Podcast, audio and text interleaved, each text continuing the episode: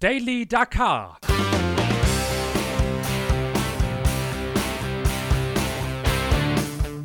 Die tägliche Dosis Wüstenwahnsinn.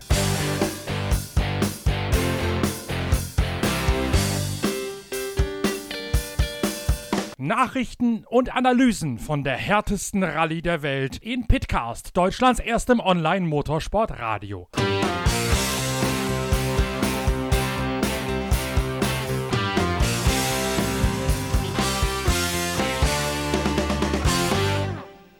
Dieser Podcast wird präsentiert von Shell Helix Ultra.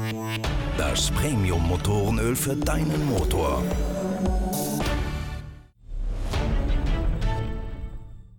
Die Rallye Dakar wirft weiterhin ihre Schatten voraus. In der zweiten Ausgabe unserer Podcast-Reihe Daily Dakar kommt Timo Gottschalk zu Wort. Der Brandenburger aus der Nähe von Neuruppin fährt an der Seite von Kubab Schigonski einen Allradler aus dem X-Raid-Team aus Trebur. Er gilt damit als einer der Geheimfavoriten auf den Sieg. In der aktuellen Ausgabe der Zeitschrift Pitwalk, die seit kurz vor Weihnachten im Handel ist, haben wir in unserer großen Dakar-Vorschau ja schon dargelegt, in welchen Bereichen und auf welchen Streckenabschnitten die Allradler und auf welchen die heckgetriebenen Buggies so ihre Vor- und Nachteile haben. Timo Gottschalk unterfüttert jetzt diese Vorschau aus der Zeitschrift Pitwalk mit seiner persönlichen Sichtweise und seiner persönlichen Vorschau auf die Rallye Dakar in Saudi-Arabien.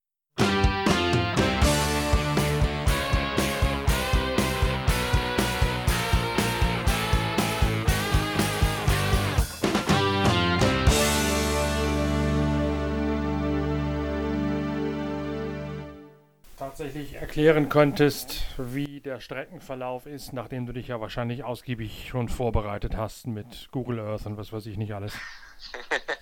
ja, habe ich. Ähm, also was zu erwarten ist, ist, dass die, die ersten Tage, die ersten drei, vier Tage recht ähnlich sein werden. Sprich, äh, viel Mischung aus, aus Piste und, und, und sandigen Abschnitten zwischen so kleineren und größeren Bergen mit, mit einigen Rios und einigen Canyons. Ich glaube, recht schön auch von der, von der Natur her, was man so sehen kann. Und dann äh, Richtung Heil wird es dann immer sandiger. Die letzten zwei Tage vor dem Restday werden viel Sand haben, kleinere bis mittlere, mittelgroße Dünen, wird recht viel Off-Pist auch gehen. Ähm, der letzte Tag vorm Rest, der wird recht schnell sein, sandig, recht schnell, mit ein bisschen, bisschen größeren Dünen zum Ende. Und dann die zweite Woche wird sich das Bild drastisch ändern. Da wird es dann eigentlich nur noch äh, von Sand geprägt sein. Vielleicht der Tag nach dem Restday nochmal eine Mischung von allem etwas, ein bisschen Berge, ein bisschen Sand, ein bisschen Canyon, aber dann Richtung äh, Marathontag extrem viel Sand. Äh, die Dünen, die wir von der Abu Dhabi Desert Challenge kennen, und dann zurück äh, Richtung Riyadh, Richtung Ziel, auch wieder recht sandig. Zum Ende vielleicht nochmal kurz vor Riyadh nochmal ein bisschen Canyon, ein bisschen Berge, ein bisschen tricky Navigation, weil sehr, sehr viele Spuren und Wege und Pisten dort zu sehen sind. Aber die zweite Woche, wie gesagt, recht sandig. Das heißt, welches Konzept hat in welchem Terrain Vorteile, Allradler und Buggy?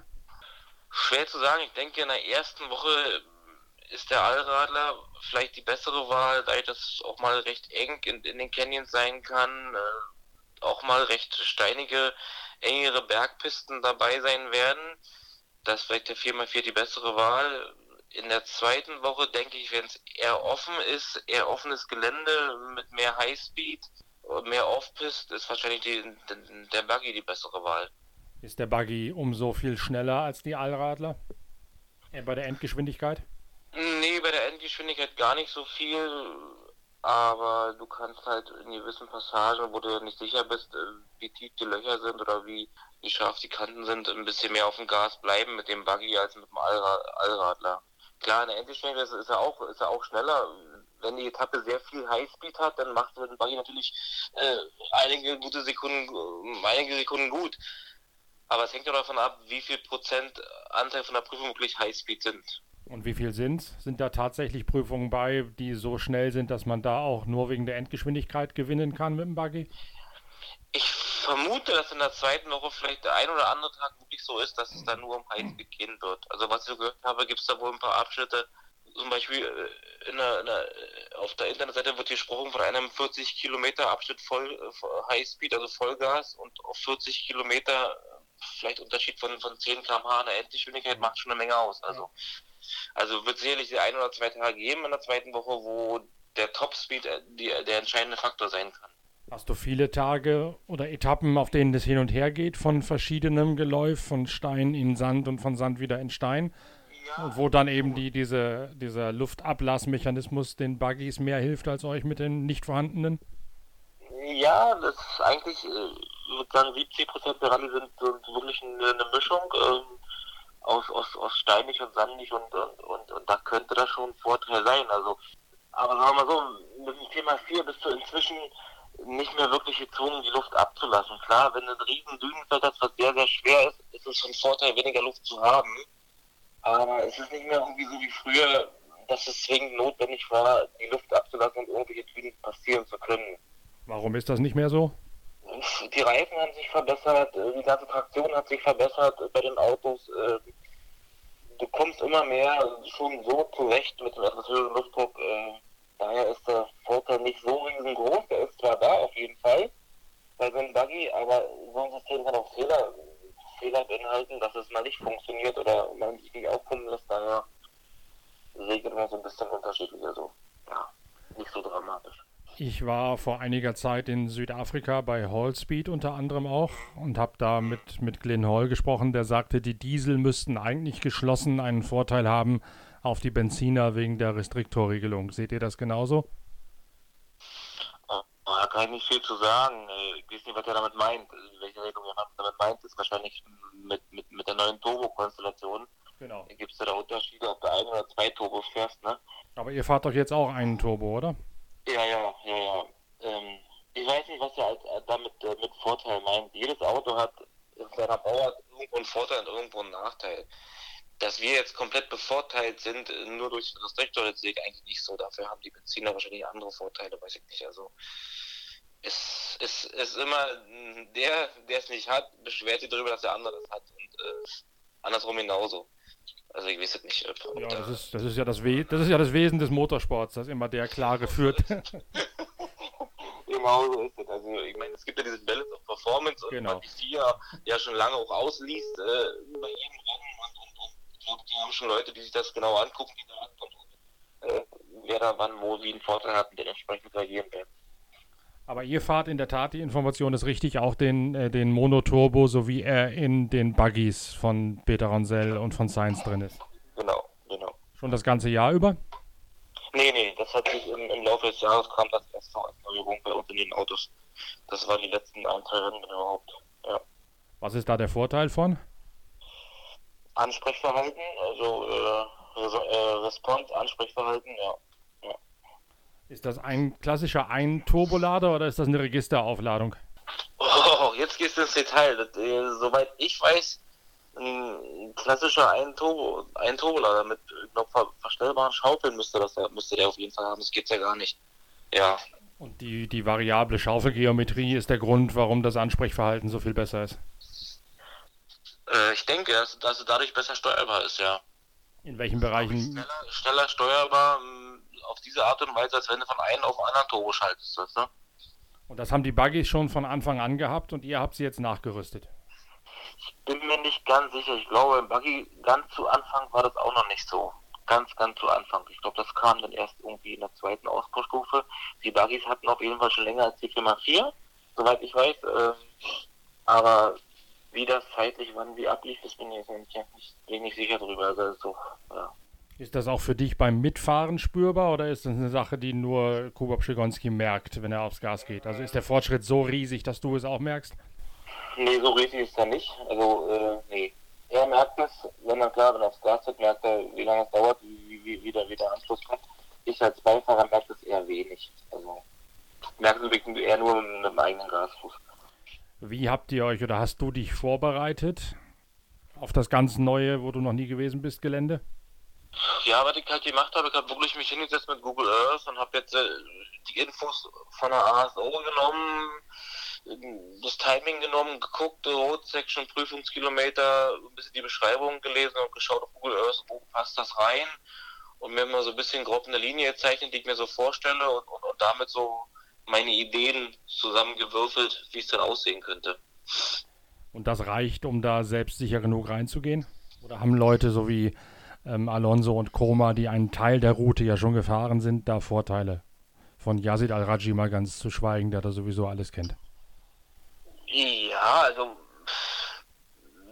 ein Teil gefahren sind. Ich weiß ja nicht, ob die wirklich auf der Route gefahren sind. Wenn ich zum Beispiel gucke, die Prüfungen von der Jeddah Rallye sind ganz woanders als da, wo wir jetzt fahren. Äh, Heil Rallye, was ich mit Yazid ja auch kenne, ist auch ein Tag vielleicht, ist zwar die Region, aber ja, da siehst du eine Prüfung, dann kennst du die Region, wie es da aussieht. Ich glaube nicht, dass es ein Riesenvorteil ist. Ich denke, vielleicht fühlen sie sich ein bisschen mehr zu Hause da, aber ein riesiger Vorteil ist das in meinen Augen nicht. Wie ist die Navigation dieses Jahr organisatorisch äh, strukturiert? Es gab ja die Gerüchte oder die Überlegungen, das Roadbook erst kurz vor Beginn der Prüfung rauszugeben. Kommt das? Das wird auch passieren, ja. Das wird so, so wie es jetzt steht. Sie halten sich noch vor, zu sagen, an welchen Tagen das passiert, aber es wird, es ist geplant für einige Tage. Und ich denke, es sind bestimmt drei, vier, wenn nicht sogar fünf Tage, wo das genauso passieren wird. Dass du die Roadbooks erst morgens bekommst. Das ist so ein Steckenpferd von dem Castello, was der geil findet. Und äh, das wird garantiert kommen. Also der, im Reglement steht es auf jeden Fall schon drin, es steht nicht drin, an welchen Tagen. Es ist also nicht prinzipiell grundsätzlich so, dass es so gemacht wird. Nee, nee, nee, nee, nee. Nur an einigen Tagen, an, an einigen ausgewählten Tagen. Und du bist davon, wenn ich mich recht erinnere, kein Freund. Nicht unbedingt, nee, nee. Also wir haben es jetzt gesehen, wir haben es ja in Marokko ein bisschen probiert und äh, du hast ja morgens irgendwie 10, 20 Minuten, um dann auch ein bisschen äh, im Buch zu blättern und so. Das reicht einfach nicht aus, um, um, um einen vernünftigen Job zu machen, um zu 100% sicher zu gehen, dass man nichts überliest, äh, nichts übersieht. Äh, ähm, in meinen Augen ist immer noch ein Gefahrenpotenzial, was da unnützerweise reingebracht wird. Damit äh, ändert eigentlich an der, an der ganzen Sportlichkeit überhaupt nicht in meinen Augen. Äh, bringt eher mehr Gefahren, weil immer noch nicht auszuschließen ist, dass das komplett fehlerfrei ist. Ich habe auch in Marokko gesehen, dass immer wieder Fehler drin waren. Und die Fehler würde man selber erkennen, abends, wenn man durchschaut und, und könnte mit Fahrer darüber sprechen oder könnte die selber ausmerzen. Und wenn man morgens bekommt, äh, ich habe ja mit einem fehlerbehafteten Rotbook los, was man schnell irgendwo in einer doofen Situation nach hinten losgehen kann. Also ich bin da nicht, nicht ein großer Freund von. Ich finde es gut, dass Kameras an die Autos kommen, dass mehr überwacht wird, was die Beifahrer tun, dass keiner, dass das Bescheißen versucht wird, irgendwie zu minimieren oder zu stoppen. Das finde ich super. Aber mit der Art und Weise, Rotbook erst morgen zu geben, ist das in meinen Augen, solange es nicht zu 100% richtig und, und korrekt ist, ohne Fehler, ist das in meinen Augen nicht wirklich der richtige Weg. Der Hintergedanke dahinter war ja, dass man diese Mapman ausschließt, also die Ja. Kollegen von euch, die zu Hause sitzen und in einer Nachtschicht das Ganze noch einmal aufarbeiten. Ja. Okay, im, im Moment ist halt dadurch, äh, die wollen die Mapmans loswerden, aber äh, ich frage mich aus, aus, aus welchem Grund. Also der, der mit dem Mapman bescheißt, kann es ja nicht mehr tun, wenn er überwacht wird mit einer Kamera am Auto. Sprich, wenn, wenn, wenn ständig eine Kamera auf den Beifahrer gerichtet ist, dann kann der Beifahrer nichts anderes außer sein Rotbook lesen. Und wenn im Rotbook äh, nichts reingeschrieben werden darf, das ist bei Dakar jetzt auch so, es wird jeden Abend das Rotbook eingesammelt von den Fahrern. Also du kannst im Rotbook auch nichts reinschreiben, darfst du nicht, ist verboten. Dann kannst du auch, äh, ja, was, was willst du denn noch groß bescheißen? Also kannst du ja nicht mehr, ne? So, und ähm, jetzt ist es nämlich so, dass die, die noch irgendwelche Hintergrundinformationen haben, woher auch immer, die Informationen viel mehr wert sind, als es früher war, wo alle die Chance hatten, Batman zu nutzen, weißt du, die Informationen selber anzuschauen. Und dadurch ist in meinen Augen noch mehr eine Verzerrung äh, des Wettbewerbs und noch größerer Vorteil für diejenigen, die irgendwo Kontakte haben. Und die Kontakte sind immer in gewissen Bereichen da. Die kannst du einfach nicht verhindern. Weißt du? Also, das fängt ja schon damit an, dass gewisse Leute da wohnen. So sieht's aus. Und die Kontakte sind da und, und die Kontakte werden noch mehr auf dem Schwarzmarkt gehandelt werden, als es vorher war. Es wird noch mehr ein großer Vorteil sein, wenn du noch eine kleine Information hast. Du brauchst es nicht mal irgendwo reinschreiben. Reicht, wenn jemand sagt, bei Kilometer 325, den Canyon halte ich links. Bumm, hast du einen Riesenvorteil. Alle anderen verfahren sich, du ver verfährst dich nicht. Weißt du? Hast es einfach im Kopf gehabt, bis links, hast die links erhalten und gewinnst die Prüfung. Gewinnst vielleicht sogar die Rallye dadurch. Nur, weil du eine Info hattest. So. Wenn jetzt aber alle abends ihr Rotbook haben und alle bekommen vom Veranstalter den, die, den, den, den, den Google Earth File, den Mapman machen würde, hätte jeder dieselbe Chance, das zu erkennen. Weißt du? Und jeder hat dann auch dieselbe Chance, am nächsten Tag zu navigieren. Und das finde ich viel fairer als sowas. Ich sage immer, was du nicht kontrollieren kannst, kannst du nicht verbieten. Aber das begreifen die Leute da oben nicht. Was soll denn das, was soll denn das ausschließen, die Kamera auf euch Beifahrer zu richten? Ähm, dass irgendwer noch ein Navi in der Hand hat, ein Handy in der Hand hat, eine Karte, irgendein Zettel mit echt extra Informationen. Gerade jetzt, wo du ins Rotbuch nicht mehr reinschreiben darfst, weißt du, mhm. könnte man es ja auf den Zettel schreiben, dann irgendwo aus Fenster schmeißt, kurz, vor, kurz vom Ziel oder so. Es gibt ja zig Möglichkeiten. Also die Fantasie wird ja immer größer, je mehr du verbietest. Ne? Die, äh, ja gut, das war letztes Jahr ja bei den Motorrädern schon so. Da haben sie ja einen Honda-Fahrer hochgenommen, weil der einen Zusatzzettel auf dem Tank gehabt hat. Ja. Weiß nicht mehr, wer es war, aber es war einer von den Werksfahrern sogar von Honda. Mhm. Ja, deswegen, also, wie gesagt, das ist ein schwieriges Thema, aber, aber in meinen Augen ist der Weg mit dem Rotbook morgens so ein bisschen am Ziel vorbei. Bewirkt eher das Gegenteil. Wird diese Rallye navigatorisch prinzipiell schwieriger als die letzten in Südamerika? Ich denke, es wird knifflig, weil es bewusst knifflig gemacht wurde, glaube ich, an, an, an verschiedenen Stellen. Du hast viele Möglichkeiten bei der Rallye durch Regionen, wo es Millionen von Wege gibt. Ich kenne das so ein bisschen von Jeddah und von Heil. Und, und wenn du einfach so Roadbook ein bisschen, ein bisschen dünner hältst, äh, mit weniger Angaben, dann wird es schon sehr knifflig, die Navigation, weißt du? Und ich glaube, das ist an, wird an vielen Tagen bewusst so gemacht sein, dass es, dass hier und da jeder mal ein bisschen suchen wird. Du sagst wegen vieler Wege. Ich habe mit äh, Genil de Villiers gesprochen, als ich in Kyalami war, und der sagte, du wirst viel mehr durch einsame Wüsteneien, einsame Landstriche fahren, so wie es früher in Mauretanien gewesen sei, und durch weniger besiedelte Gebiete als zuletzt in Südamerika. Ja, das wird es auch geben, ja, aber die Frage ist, ob dabei die Navigation schwieriger wird. Ja, also, das war meine Frage, ja. Weißt du, äh, klar, gibt es sehr viel, wo kein Haus, kein Hof, kein, kein gar nichts ist. Ne? Also das siehst du auf der Karte auch. Da, da wird wahrscheinlich noch nie ein Auto lang gefahren sein. das hast du auch. Aber die Frage ist ja, okay, was machst du dann mit der Navigation? Dann, dann musst du nach Kompassrichtung fahren und dann nach Distanzen, was ja im Endeffekt nicht so schwer ist. Äh, schwieriger wird es ja, wenn du irgendwo mit 160 über die Prärie ballerst und hast 1000 Abzweige alle 150 Meter. Mhm. Und da dann mal einen zu verpassen, oder das ist natürlich schon einfacher, sich zu verfahren, sag ich mal. Klar kannst du auch irgendwo in nirgendwo einen Canyon falsch wählen, wenn es nicht akkurat ein Rotpunkt ist. Das kann auch passieren, ne? Aber ich sehe es immer schwieriger, äh, wenn du viele, viele Möglichkeiten hast, eine falsche zu nehmen. Also weil du denkst, wie ist es jetzt, aber wie war es nicht. Gibt es äh, strategische Elemente, die neu sind in diesem Jahr, auf die man besonders achten muss? Hm, was meinst du genau damit? Die Motorradfahrer haben zum Beispiel keine Massenstarts mehr. Das heißt, die Motorradfahrer sagen, Sie müssen sich die Tage genauer ausgucken, wann Sie schnell fahren und wann Sie mal bewusst bummeln, um dann am nächsten Tag was gut machen zu können mit Abschneiden, mit, mit anhand der Spuren des Vordermannes. Mhm. Das ist bei euch so, dass man sagt, man muss eine Woche, ihr als Allradfahrer müsst in der ersten Woche alles riskieren, um in der zweiten Woche, wenn es dann mehr Buggy-Wetter oder Buggy-Terrain wird, einen Vorsprung zu haben, den ihr euch langsam aufzehren lasst?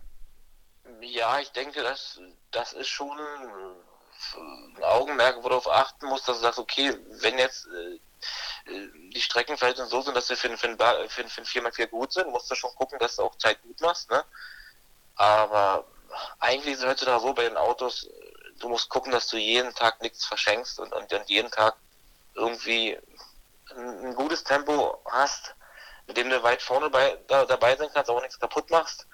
Und dann, glaube ich, bist du am Ende ganz weit vorne. Jetzt irgendwie zu sagen, ich bügel die erste Woche wie ein Ohr und, und mache in der zweiten Woche ein bisschen ruhiger, das, das funktioniert auch nicht mehr wirklich. Wen? Hier nicht, wo, wo du nicht wirklich weißt, wie, was sich erwartet. Das ist alles nur eine mhm. Vermutung. Ich meine, wir haben ja eine gewisse Idee, haben wir ja schon. Würde nicht so weit davon abweichen, aber trotzdem, was dann wirklich vor allem da so auftaucht, wissen wir auch nicht alle.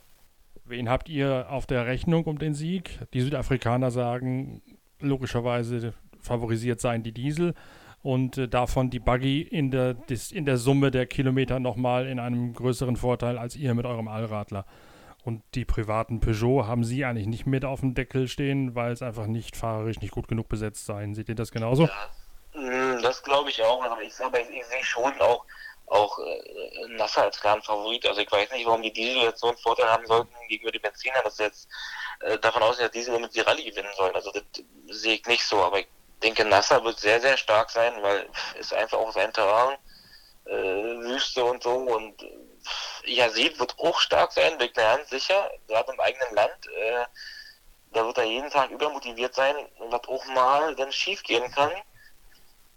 Aber trotzdem wird er auf jeden Fall stark sein, bin ich mir sicher. Und äh, ja, unsere Buggies auch, glaube ich auch schon. Aber, aber ich äh, sehe beim Buggy immer noch so ein bisschen die Zuverlässigkeit auf die Distanz muss auch erstmal gegeben sein. Ne? Und äh, ja, sollen wir mal gucken. Ist das der Grund, warum ihr euch für den 4x4 entschieden habt, weil ihr noch nicht an die Zuverlässigkeit der X-Ray-Buggies glaubt? Wir haben einfach mit dem 4x4 mehr Erfahrung. Wir sind ja zweimal gefahren dieses Jahr mit dem Buggy und haben auch feststellen müssen, dass um das Potenzial von dem Auto zu nutzen, du teilweise auch ein größeres Risiko eingehen musst, äh, fahrerisch. Und dadurch, dass wir mit 4x4 mehr Erfahrung haben, dass der 4x4 jetzt nochmal weiterentwickelt wurde und eigentlich nicht so weit vom Buggy weg ist, rein vom Gefühl her, haben wir gesagt 4x4 und äh, nachdem dann halt auch äh, Carlos und Stefan Bitterhansel ins Team kamen, war eigentlich auch nicht mehr wirklich ein Buggy für uns verfügbar. Und äh, also kein aktueller, sagen wir mal so. Und dadurch ist halt die Wahl um 4x4 gefallen, ja. Warum muss man im Buggy mehr fahrerische Risiken eingehen? Na, du musst einfach, äh, da wo das Auto im Vorteil ist, sprich im etwas unwegsameren Gelände, was so ein bisschen, ich sag mal, holpriger, mehr Stufen hat, mehr Löcher hat, mehr Korschen hat, das ist ja da, wo das Auto einen Vorteil hat gegenüber dem 4x4. Wegen seiner Reifengröße und Federwege. Ja, wegen Federweg, genau. Aber um das zu nutzen, musst du einfach auch schnell fahren in, in, in, in diesen Bereichen und ein gewisses großes Risiko eingehen, weil er schneller fährt als mit 4x4, um die Zeit gut zu machen. Ne? Also, ja, ist so, ist ein bisschen mehr auf Messers Schneide teilweise. Mit dem Ding, also wenn du richtig Zeit gut machen willst, dann musst du auch ordentlich Gas geben damit in so unübersichtlichen Gegenden. Weißt du? Das haben wir so in, in, in, äh, bei der Bacher Dubai festgestellt. Und das ist eine Gratwanderung, die über 14 Tage hinweg zu heikel ist. Ja, da kannst du halt auch schnell mal einen Fehler machen. Ne? Und äh, gerade auch durch die Wendigkeit, also mit, mit so einem 4x4 kannst du mal schneller irgendwo rasch abbiegen als mit so einem Buggy. Der schiebt dann doch ein bisschen mehr geradeaus. Ne? äh, also, also, rein von der, von der Reaktion des Autos ist der 4x4 halt äh, das, was agiler ist ne, als der Buggy. Und mit dem Buggy, wenn du irgendwo durchhämmerst, dann geht es entweder geradeaus oder nicht. Du bist ja jetzt mit allen wichtigen schon gefahren, mit Alatia, mit Sainz, mit Al-Raji. So wie du den Buggy jetzt schilderst, ist das eigentlich auf den ersten Blick ein Auto für Carlos Sainz, solange der die Nerven behält. Ja, eigentlich schon, ja. Eigentlich schon. Also Carlos kann durch die vielen Kilometer, die er gefahren hat, mit dem Buggy schon sehr gut umgehen. Also das ist schon, das ist schon, ist schon beeindruckend. Äh, und er ist auch der, der auch die Nerven hat, da mal irgendwo, wenn es sein muss, auch mal das Pedal unten zu lassen. Ne? Und er ist auch so, so motiviert dies Jahr wieder. Also ich denke schon, er wird das Ding schon ordentlich am Limit bewegen. Das umsetzen, was das Auto kann. Yazid Al-Raji, den du ja auch vom Beifahrersitz her kennst, dem wird nachgesagt, er sei noch zu überambitioniert und neige deswegen zu Zwischenfällen, zu Reifenschäden. Und das könne in, in seinem Heimatland nochmal sich potenzieren, weil er eben vor heimischem Publikum besonders gut aussehen möchte. Glaubst du das auch? Ja, ja. Ich denke, er sieht es einfach, äh, klar würde er gerne die Rallye gewinnen, aber ich glaube, er tut sich noch schwer damit, das richtige Tempo zu finden, gerade im Heimatland. Also, wie du sagst, ich denke mal, er wird einige Tage richtig schnell sein, auch Tage gewinnen, bin ich mir sicher. Aber er wird vielleicht mal auch ein, zwei Tage haben, wo es dann mal vielleicht ein Tick zu viel war und er zu viel auf einmal wollte. Und dann wird er auch Rückschläge bekommen, glaube ich, seit Reifenschäden, seit andere, keine Ahnung. Aus welcher Region kommt er eigentlich genau? Ich weiß nur, dass er aus Saudi.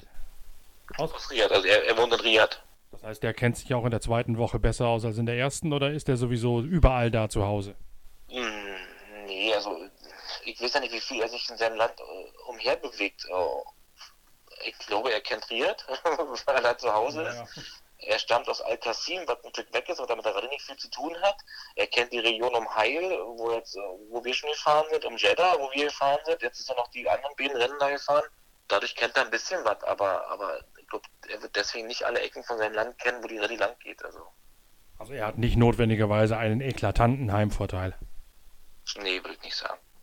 Das glaube ich. Dafür ist das Land zu groß, dafür sind die Möglichkeiten zu groß und dafür ist, mein, mein Wüste ist Wüste. Ob es in Abu Dhabi ist, ob es in, äh, in, in Saudi-Arabien ist, ob es in, in, in, woanders ist. Also ist ja nur, dass es ein anderes Land ist, aber die Art und Weise der Dünen und der Wüste ist ja eigentlich überall ähnlich, weißt du?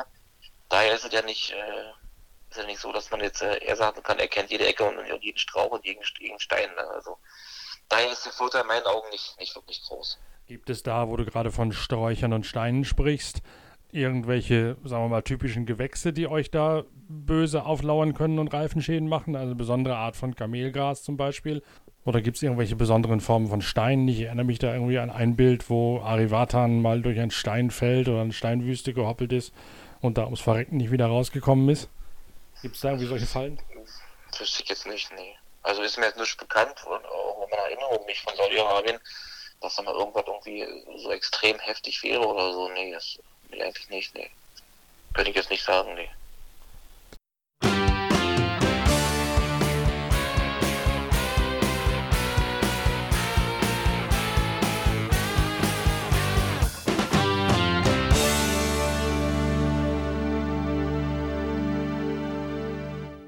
Wow, das waren wirklich interessante Einblicke von Timo Gottschalk, dem Beifahrer von Kuba Pschegonski. Morgen gibt's gleich die nächste Episode von Daily Dakar, der Pitcast-Reihe zur Rallye Dakar 2020. Dann unterhalte ich, Norbert Okenga, mich mit Matthias Walkner, einem der großen Favoriten auf den Sieg bei der Motorradwertung. Der KTM-Pilot aus Kuchel im Salzburger Land ist morgen mein Gesprächspartner in der nächsten Episode. Bis dahin schönen Dank fürs Reinhören, abonniert uns und empfehlt uns weiter. Stellt sicher, dass keine eurer Freunde und auch ihr selbst nicht die nächsten Episoden von Daily Dakar verpasst. Denn nur bei uns hört ihr exklusive Hintergrundnews und Analysen von der härtesten Rallye der Welt. Wir hören uns dann morgen wieder mit Matthias Walkner als mein Gast. Bis dahin, tschüss. Danke fürs Reinhören. Euer Norbert Ockenger.